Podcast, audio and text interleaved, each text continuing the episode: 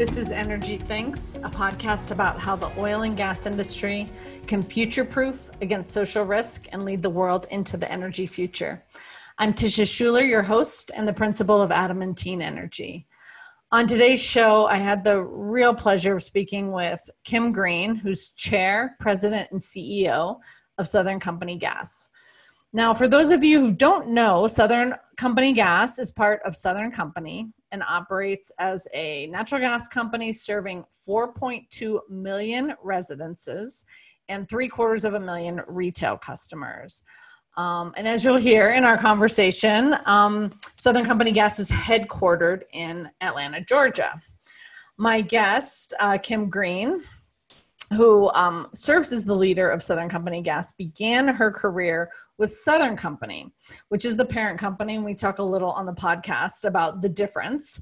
Uh, she began there in 1991 and has worked in areas of the company from engineering through operations, finance, structuring, trading, asset management.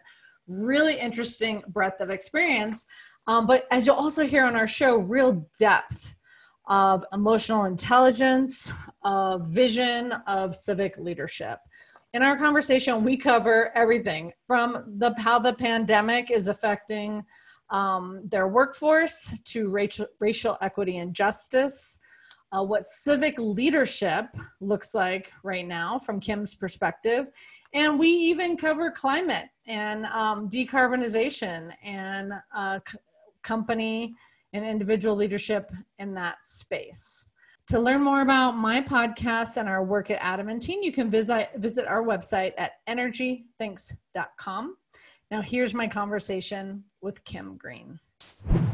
Kim, welcome. Thank you so much for joining me on the Energy Thinks podcast. It's a pleasure to be here. Thank you for the invitation.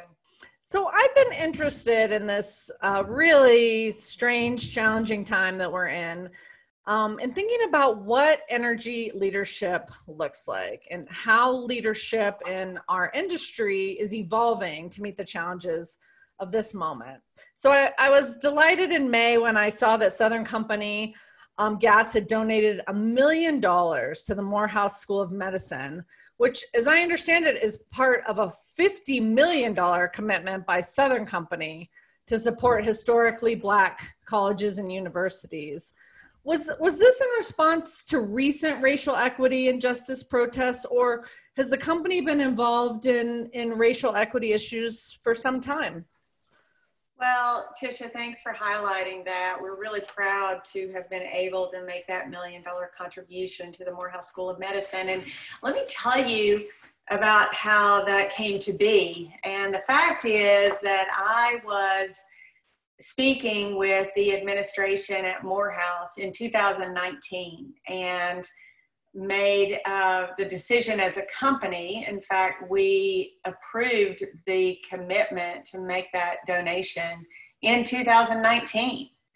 And so, as it turns out, that was really way ahead of these current issues, but it does go to show that our company has been focused on racial equity for a long time. And moreover, I would just say that the Morehouse School of Medicine has a terrific vision that really aligns with the vision of Southern Company Gas and all of Southern Company. And that is to make the communities we serve better off. And in the case of Morehouse School of Medicine, that's really about creating health equity and ensuring that all the citizens, in this case, primarily the state of Georgia, but certainly more rural areas have access to health care. And so Morehouse is certainly focused on bringing largely uh, underrepresented populations from uh, the states of Georgia into the medical school and then developing them uh, training them to be doctors and sending them out back out to their hometowns and to the areas uh, where unfortunately up to now there is not always the um, the best health care provided. And so i will tell you i personally wanted to be a doctor when i was in high school. And when I moved to Atlanta, I met the dean and the president of Morehouse School of Medicine. Her name is Valerie Montgomery Rice, and she took me on a tour of that medical school. And I will be honest with you that I, for a moment, thought about well, if I retire from Southern Company now, go back to school, and when and how long would it take me to graduate, and then how long would I have to serve as a doctor? The school is teeming with energy and excitement, and it's just really an infectious place to be. No pun intended. Uh, but the fact is, again, we were ahead of the current situation. Now, the decision to and make the announcement really had more to do with timing a big kickoff for Morehouse's capital campaign.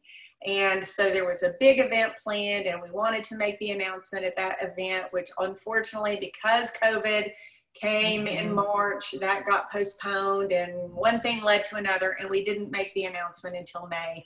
So it does look um, certainly in response to the mm-hmm. more recent events, but it was the decision was made prior, and I will also say the decision around the fifty million dollars was made prior. So again, late last year, I was um, working with Southern Company Gas on this, and I reached out to the Southern Company president of external affairs. His name is Chris Womack. And I was telling him that I was uh, wanting to make this donation and, or, you know, gas was. And he said, wow, you and I are just right on the same wavelength because I've been thinking about this as well. And I want to create this $50 million commitment. And so as it turned out, these things were happening independently, but we came together and, you know, it just highlights that uh, these issues are so important. And, you know, I think the energy industry has really been focused on making the communities better for a long mm-hmm. time. And I'm just really proud that Southern Company has uh, such a commitment. And again, that really largely started before these current events began. It's quite amazing that not only was this work um, being built in preparation uh, for this moment on the racial equity and justice front, but also health equity in the pandemic?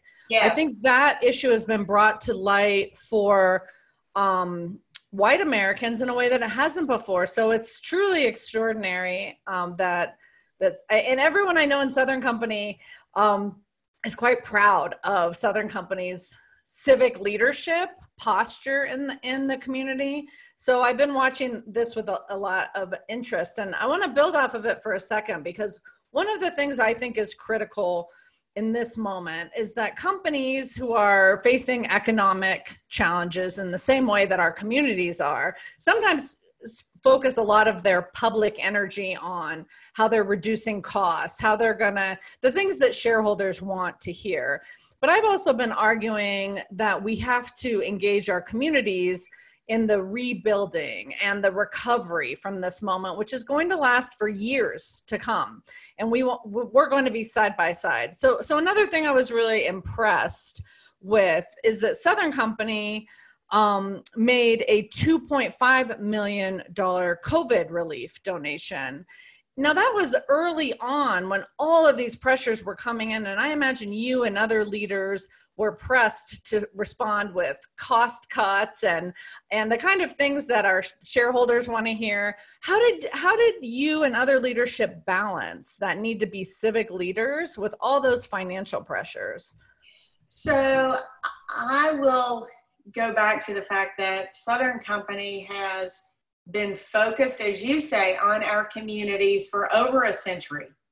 So that kind of commitment and engagement is really in our DNA, as well our ability to respond to uh, natural disasters normally, or what we're known for hurricanes, ice storms, tornadoes come through our service territory on the electric side creating a lot of havoc. And this is something, our response to these kinds of events is something that we have quite honestly perfected mm. and offer a lot of our lessons learned and our playbook to other utilities in other parts of the country that may not have to deal with these events quite as often as we do.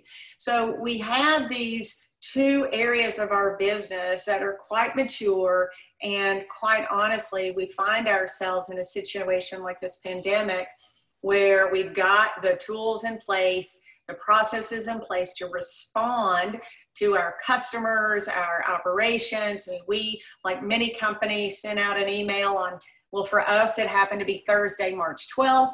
We sent out a note and said, we don't want anybody to come back in the office Friday the 13th. Mm. And we don't know when we'll come back, and we're still not back. Um, but we responded very quickly with our IT organization and our employees just always really step up, particularly they, they step up every day, but in a time of crisis, mm. there is a real sense of pride that we're going to get through this, we're going to lead. And so that I think we were probably a little bit better prepared for, and that enabled us to spend some time also on doing what we can do to help our communities. Like I said, we really believe that communities should be better because we're there. And one of our leaders years ago coined a phrase that our employees are a citizen wherever we serve. Mm. And so that constant connection with the organizations and the nonprofits and knowing who they are and how to get the money there quickly just made all of that come together really nicely. That, that's extraordinary. I had never thought about how resilience to to disasters has not only prepared you to respond quickly, effectively, efficiently, but also with that service and leadership mindset. It actually it helps bring a lot of things together for me on how you all pivoted so quickly um, into the moment. Um, so most of our audience are oil and gas um, uh, employees and leaders, but they might not be that familiar with Southern Company. Can you give just a quick overview of how does how does uh, Southern Company Gas fit into the the big picture of the company? Sure. So Southern Company is an energy company that serves uh, over 9 million customers. Our electric businesses are primarily Georgia Power, Alabama Power, and Mississippi Power. And four years ago, Southern Company merged with what was AGL Resources. And AGL Resources is a, hold, a holding company that also had local distribution company businesses. Those are AGL in Georgia we also have Virginia Natural Gas, headquartered in Virginia Beach. We have Nicor, headquartered in Naperville, Illinois, and Chattanooga Gas in Chattanooga, Tennessee. Mm. And so Southern Company Gas, uh, with those four LDCs, serves about 4.2 yeah four, over 4.2 million customers. Mm-hmm. so we are about serving uh, the same number of customers as our electric business. And it became very evident for southern company oh probably six seven years ago that natural gas really is a very critical part of america's energy future. And so we needed to be a part of that business. We needed to be making those investments. And certainly, as we looked at uh, the landscape of different companies, AGL Resources has such a similar culture. Their employees are, for the most part, long tenured employees, really focused on operational excellence and working in the communities as well. And so, uh, also with these large businesses, largely state regulated, sort of um, vertically integrated in terms of from an LDC perspective. Uh, we are responsible for serving these customers directly, and we take that very seriously. So um, it's really been a, a great fit. And like I said, we've been together now for a little over four years. I moved from the electric business over to gas a little over two years ago. It's been absolutely fascinating. Uh, the world of oil and gas is certainly uh, different than electric generation, but we are literally joined at the hip. And uh, energy is really what has allowed our economy, our lifestyles to thrive. And so it's really a privilege to be a part of this business. Hmm, thank you for that. Um, and congratulations on upgrading from electric to the gas side of the business. Um, So uh, I want to return to this topic of diversity, equity, and inclusion because these are really top challenges and priorities for business leaders. They have been, they're much more front and center today. And I've been making the case for our companies that we really have to step up and embrace this component of our leadership. It's part of how we build bridges to our public who cares about this topic. It's part of how we bring in the best and the brightest to create the energy future. I'm I'm curious um, about how you're thinking about this. I, pers- on a personal level, I'm thinking about it as my responsibility to grow and change, engage in awkward conversations, um, and be a part of being better personally, and then bringing that into the organizations I work with. You've been thinking about this, I know, because you've been writing about it. Um, and it's always scary to get out into this into this context. I'm I'm curious to hear how you're thinking about it, working on it, and and embracing this as part of your role as a as a very visible leader.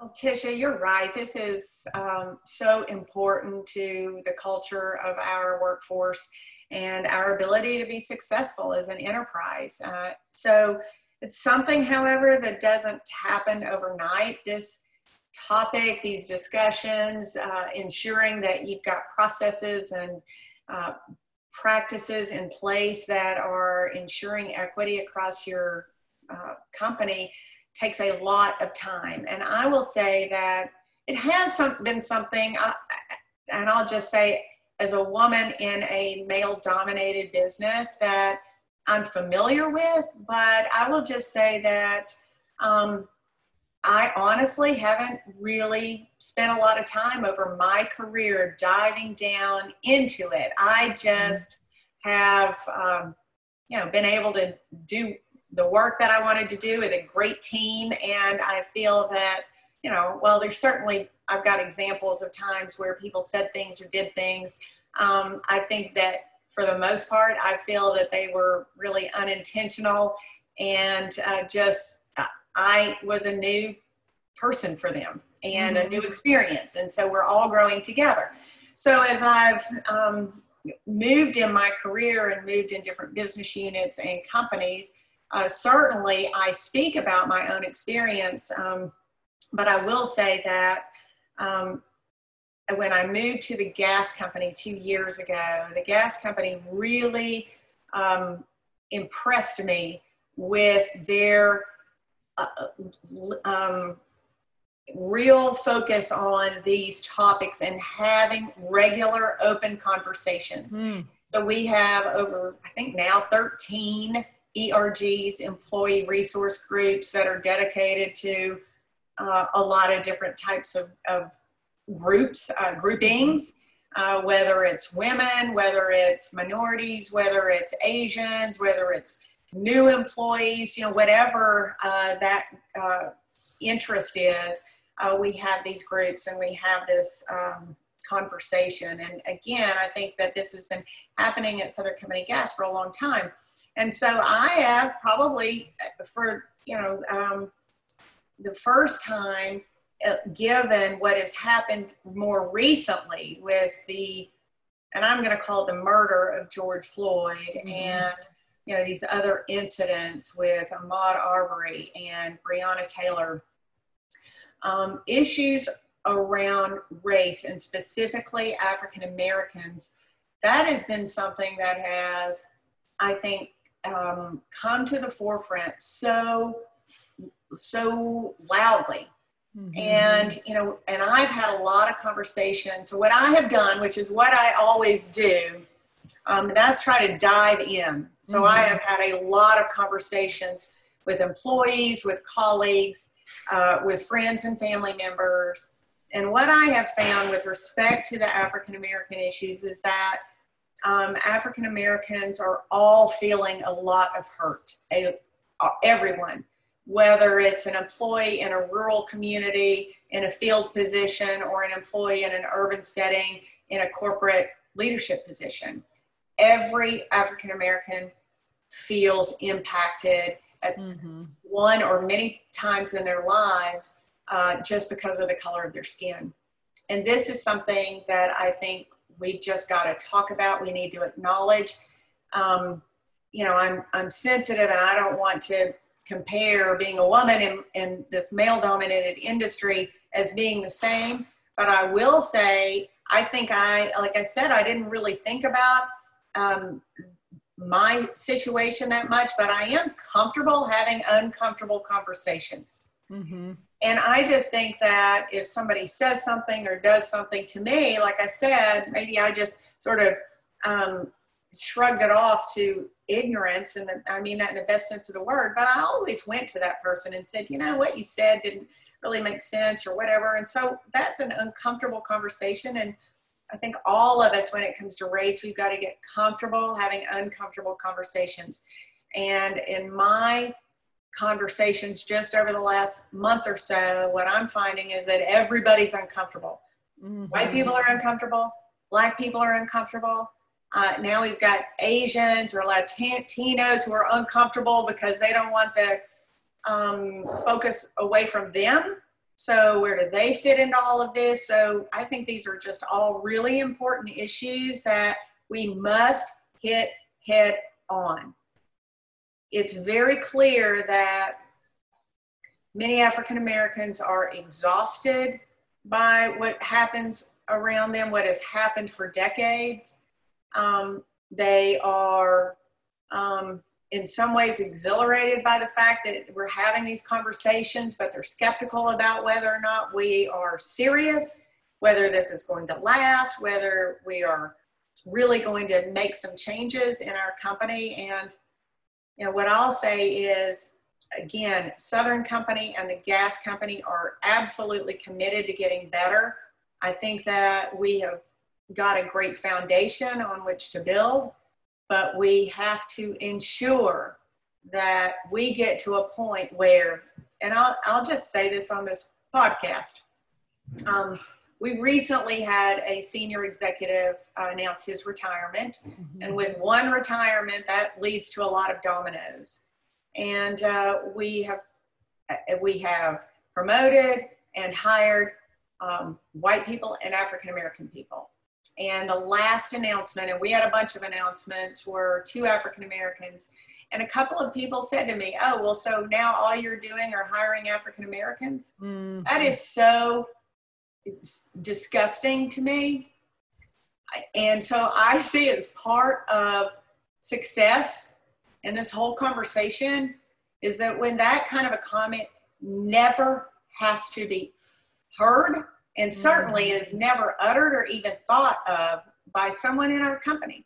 Mm-hmm. And so uh, we've we got a long way to go, and the conversations have got to get raw and personal and honestly, in our business, uh, which I'm an engineer, and I and we've got lots of engineers and accountants, and uh, who are not stereotypically people who, who like to spend time uh, searching out their feelings mm-hmm. and talking about what you know, facing some real honest um, conclusions about why they feel the way they feel and how they that might be um, being seen or heard in the office.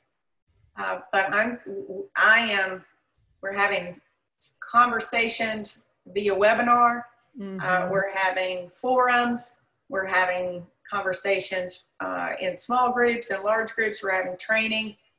We are um, recognizing that we we've missed this. The fact is, we missed it, and uh, shame on us for missing missing it but we're not gonna we're, we're not gonna let this uh, pass us by again there there's so much in there that i feel in in my gut kim. You know i feel a, response to to your heartfelt comments. Um, southern company has been recognized by DiversityInc. as a top company for blacks. And so i want to just commend you for not uh, stopping there, not relying on that, and and and saying, I think we as leaders have to hold ourselves accountable to lead on this change.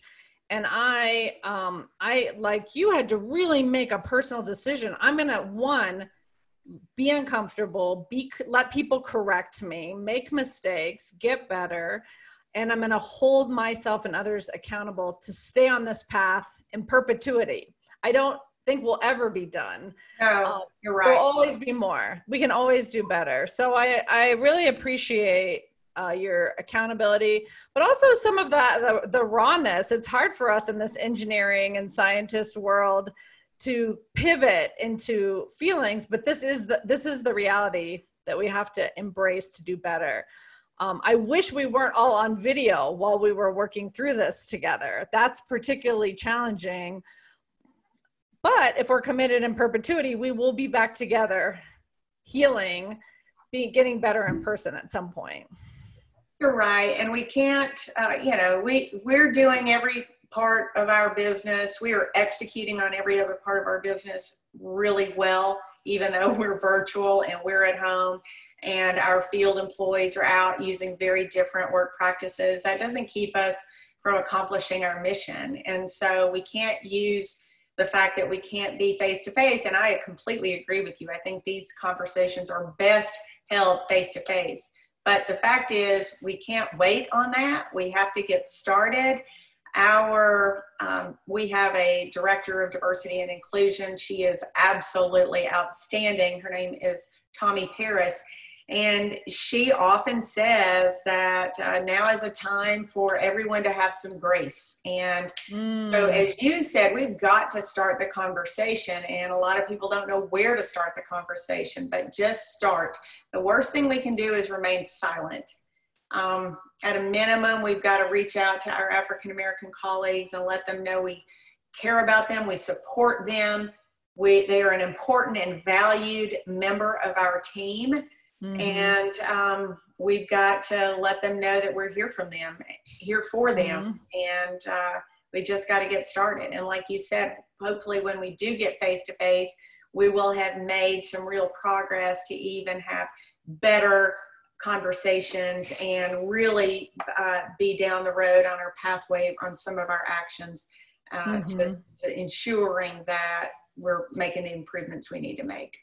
That's right. The skepticism about our, our longevity of our focus is is is totally valid, and it, it really is up to um, leaders like us to keep these conversations going. And even when perhaps the public um, pressure has moved on, that our internal compass keeps us working on this. So I, I really appreciate that. Um, I'm going to pivot uh, to another area. There's a theme, obviously, of leadership here. Um, after um, discussing these issues, perhaps climate and decarbonization and opposition to natural gas all seem, you know, relatively straightforward. Um, this is an area for natural gas companies and leaders that I've been um, advocating for us to really lead into the energy future, to craft a vision that the public can share with us. And um, one of the things that caught my attention that made me want to have this conversation with you, Kim, is that you've just pivoted into creating two groups a sustainability and innovation group and a renewable natural gas group. So I, I was hoping you could tell us about the inspiration for that, what you're hoping to accomplish with that, where where is this effort going? Thanks, Tisha, for highlighting that. So, um, I talked about how being a an, a critical part of our communities is in our DNA, and I would also say that growing up in Southern Company, something else that's in our DNA is the need for innovation and mm-hmm. for us as industry to be a part of the solutions going forward. We don't need to rely solely on third parties to solve these really important challenges for us. We need to partner. We can't do it on our own, but mm-hmm. we need to partner with third parties, and we always need to be thinking about how to do our business better, how to be cleaner, how to be safer, how to have better customer satisfaction and service. So that's something that I have always driven for. And um, in the electric business was uh, very involved and even chaired an organization called EPRI, the Electric Power Research Institute. And, and so, um, you know, that personally is a passion of mine. So when I came to the gas company, I would just say that the gas companies focus on innovation and constant improvement um, was just not as um, not as much. It was just not as mm-hmm. great. It wasn't as though the gas company was completely not paying attention. And in fact, we are a member of GTI, the Gas mm. Technology mm. Institute, as well as NYSEARCH. And so there is some work going on, but I just didn't feel the passion among the entire population of employees to constantly be thinking about and suggesting ways to get better.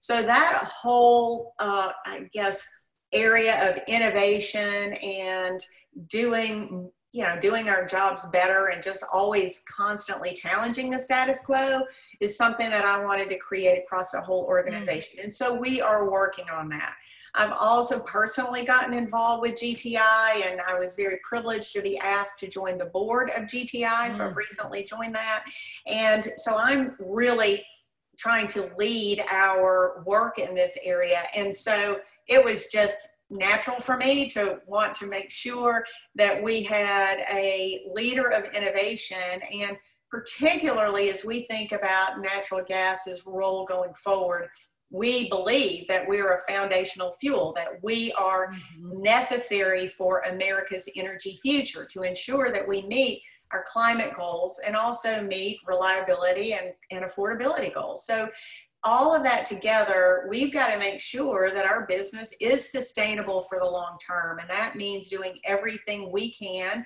to limit leaks in our system, to detect leaks, methane detection.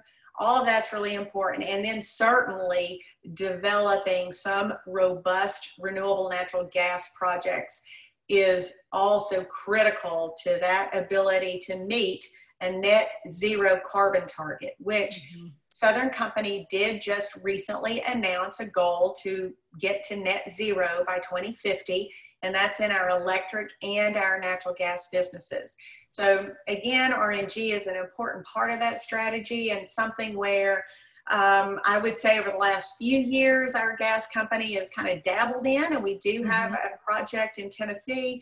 Um, but we've got to get involved in that much more uh, deeply, and we got to work with our regulators to ensure that they understand why we're making these investments and how this type of fuel benefits our customers and our shareholders. And so there's a lot of work that we need to do. And so that's really what was driving the uh, need to form both of those organizations. I, I love it. And I love the way you characterize it as questioning the status quo because um, in the absence of, of pretty significant change the industry is on defense with the with public opinion and the the acceleration of concern about climate. And something like southern company's decarbonization goals i believe builds a bridge to the public that says we share a vision with you of the future. And now we have room for a conversation around the importance of natural gas. Because I too believe not only do we not meet climate goals without natural gas, we accelerate our ambitions to decarbonize with engagement with the natural gas industry. So I, I'm uh, excited to hear you talk about that and think like that, particularly in this moment when the whole world is upside down and there's there is some space there's some space for innovation and disruption. So that that's very exciting to hear. Um, so let me let me uh, set that up as my next question for you which is what do you think is the biggest opportunity emerging from the pandemic? While the world's upside down and remote and uncertain and there's a lot of need out there um, what do you think is the biggest um, opportunity that emerges for for you and for Southern Company Gas? So there are a lot of opportunities. If you really, uh, and we have asked our employees, we uh, uh, even had a little contest about what is it about your work that you enjoy now or is, is working better and uh, what do we need to keep doing? And by and large, I would say the largest learning for us has to do with our embracing, or in the past, maybe not embracing telecommuting. Mm-hmm. And the fact that we do have a strong culture, and I would just say, I love, um, you know, going to uh, meet with employees who have been at our company for 30 or even 40 years. And, and as they retire, I ask them, what is, you know, what has been the best part of your experience with this company? And without fail, of course, they always say it's the people they work with. It's the people. So I do believe, and I'm a people person, I like being around people um, I believe we've got to ensure that we maintain really strong connections with one another. But the fact is, as I mentioned earlier, we have performed beautifully financially, operationally, from a customer satisfaction perspective during this situation. And in fact, many parts of our business are performing better. Um, and I'll just point out our call center employees, for example. Our call center employees love working from home. They mm. feel that they're in a more comfortable environment. There are less distractions. If you think about call centers, they're sort of like trading floors, they're more open. And so there can be distractions and other conversations around them. And, and while you may like to reach over to a partner and ask that person a question, now you can be on the phone with a customer and you can be chatting a, with a colleague to get some information or whatever. Technology is allowing us to do our job so much more effectively and efficiently and enjoyably. And I would just say that from a climate perspective, certainly in a city, now, of course, we're headquartered in Atlanta. Mm. And a lot of our employees live in the suburbs, and it's not unusual for someone to have a one hour commute each way. So, if that person maybe going forward only needs to be in the office two or three days a week, um, they are having a better quality of life. They are having better, um, they're certainly not emitting if they're not, unless they're driving an mm-hmm. electric vehicle, which some people do, um, or a CNG vehicle. But if they're driving a traditional gasoline fired vehicle, they're saving a tremendous amount of emissions by not being on the road.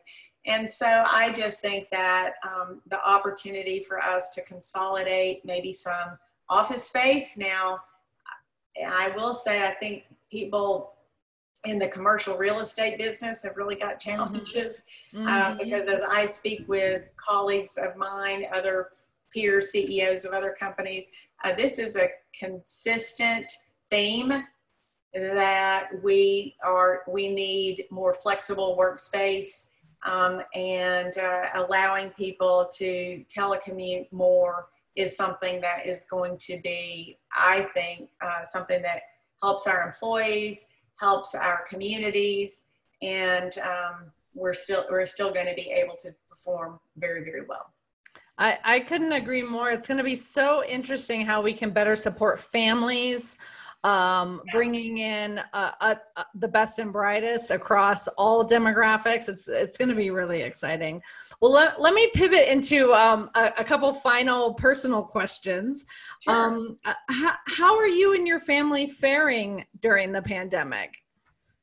So, Tisha, I feel so blessed and fortunate to be where I am just in my life. Uh, we're faring terrifically. I have my husband and I have two daughters. They're 20 and 23. And uh, they were both here. I, I never thought, I mean, one just graduated from college and one is in college. And I never thought I'd have them both home at the same mm-hmm. time again for an extended period of time. And they were home with my husband and me for several weeks. So mm-hmm. all four of us were together. And I um, got to do things with them that honestly, when they were growing up, I probably didn't do. I cooked dinner every night. We went on walks every day. We played games. We had a lot of really nice quality time together that uh, for me was really special. So I feel very fortunate. They, they, after a few weeks, they were kind of over that nice, fun mm-hmm. quality time and ready to get back to their lives, which uh, or what that's what they're doing now, and and that's great. But for me personally, it was really wonderful, and um, you know, I, I, will say I like being out in the office and being with employees, so I really miss that. I've learned how to lead differently from the four walls of my tiny mm-hmm. home office. But again, I'm fortunate that I have a small home office. Many of our employees are uh, having to you know work on a kitchen table or a cardboard table in their basement. They're dealing with younger children who need help and support for either online school or if they're uh, not even school age, tracing a three or four year old uh, mm-hmm. around all day and trying to keep them quiet while you're on a conference call can be really challenging. Um, so I'm very sensitive to that, and um, we're trying to do as much as we can to be flexible and open. And you know, I love when kids get into a Zoom call mm-hmm. or dogs are on laps, and in some ways, I think we've gotten to know each other a little better through all of mm-hmm. this.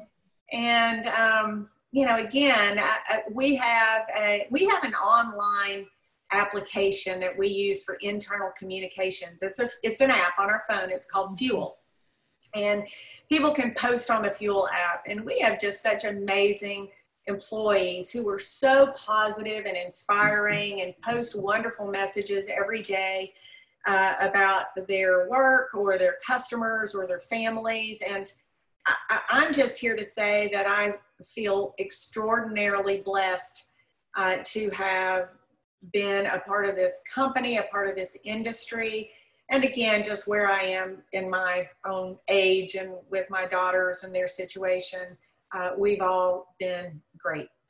It's such a great time for us to humanize ourselves and break down maybe some of those work home barriers that weren't necessarily constructive and really see each other as as uh, parents or uh, isolated individuals that that need need connection. There's that full spectrum and um, I, I, really am enjoying the the humanity the sharing of humanity and the deep empathy that we have for the, the whatever the next phase in the fall looks like with with remote learning uh, for the for the most part continuing so very interesting. Um, so from a personal perspective is there anything that you're going to do differently going forward? Because you've had this experience of being home all this time. Well I, you know i think what i'm eh, eh, well i don't know if i'm going to do anything differently honestly uh, honestly. I, I will be more open i guess i guess uh, not i guess i will be more open to telecommuting. Yeah. i have been a little more reluctant to embrace that. So mm-hmm. I would just say that, um, I, you know, but uh, my staff, I mean, we're all we're all traveling, we're all flexible. So I'm very flexible. But I would just say that um, again, I think as we bring new, as you said, we have to, and, and I'm very focused on attracting the best and the brightest talent into this company we need people who, as you were talking earlier, care about the environment mm-hmm. and care about finding ways to um, be able to take care of the air and take care of the water and the land, but also ensure that we have clean, safe, reliable, affordable energy. Mm-hmm. And so mm-hmm. we've got to have these wonderful young minds who are thinking differently and are going to help us uh, meet these objectives. Um, but the way they work is different. They are, of course, much more used to online learning and much more used to Zoom mm-hmm. and much more used to technology. And so I guess I would say I will, um, I'll be very open to that. Um, but I honestly just can't wait to get out of here and go somewhere every day, which is what I used to do. I was really not in my office very often. And um, uh, and get out and start seeing people and learning again. And, um, you know, I call people on the phone now and try to tell every morning I call a group of small group of employees that are having a muster call, tell them how much I appreciate them. Um, but I like doing that face to face and getting out there and pushing my sleeves up. And, you know, I miss not going to industry conferences, mm-hmm. miss not seeing people and developing those relationships. So, um, you know, I I have certainly had to lead differently, as I said, through these walls, writing more letters, posting myself on Fuel, mm-hmm. doing things electronically, and so I'll do more of that. But my preference is shaking your hand, giving you a hug, and uh, getting to know you and and um, making sure that you know how much I appreciate what you do for our company. Well, that's wonderful. I was going to ask you next what you're looking forward to, but I think we heard it, and that is a great place to end. So, Kim, I just want to thank you and Southern Company Gas for your leadership. Thanks for helping show us a roadmap for what civic leadership looks like, what personal growth looks like in in leaders, and it's just been a, a delight having this conversation with you.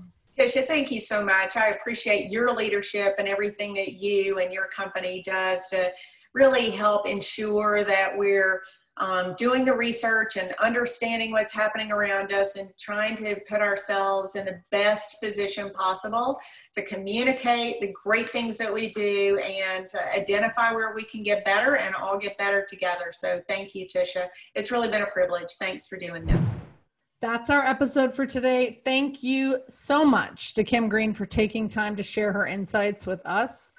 I'd like to know what uh, you think about what you've heard here today. So please visit our podcast website at energythinks.com podcast and let me know. You can subscribe to Energy Thinks on iTunes or wherever you get your podcast. If you like what you're hearing, please take a moment right now and give us a rating. Thanks for listening to Energy Thinks. Until next time, I'm Tisha Schuller, wishing you and yours happiness, prosperity, and good health.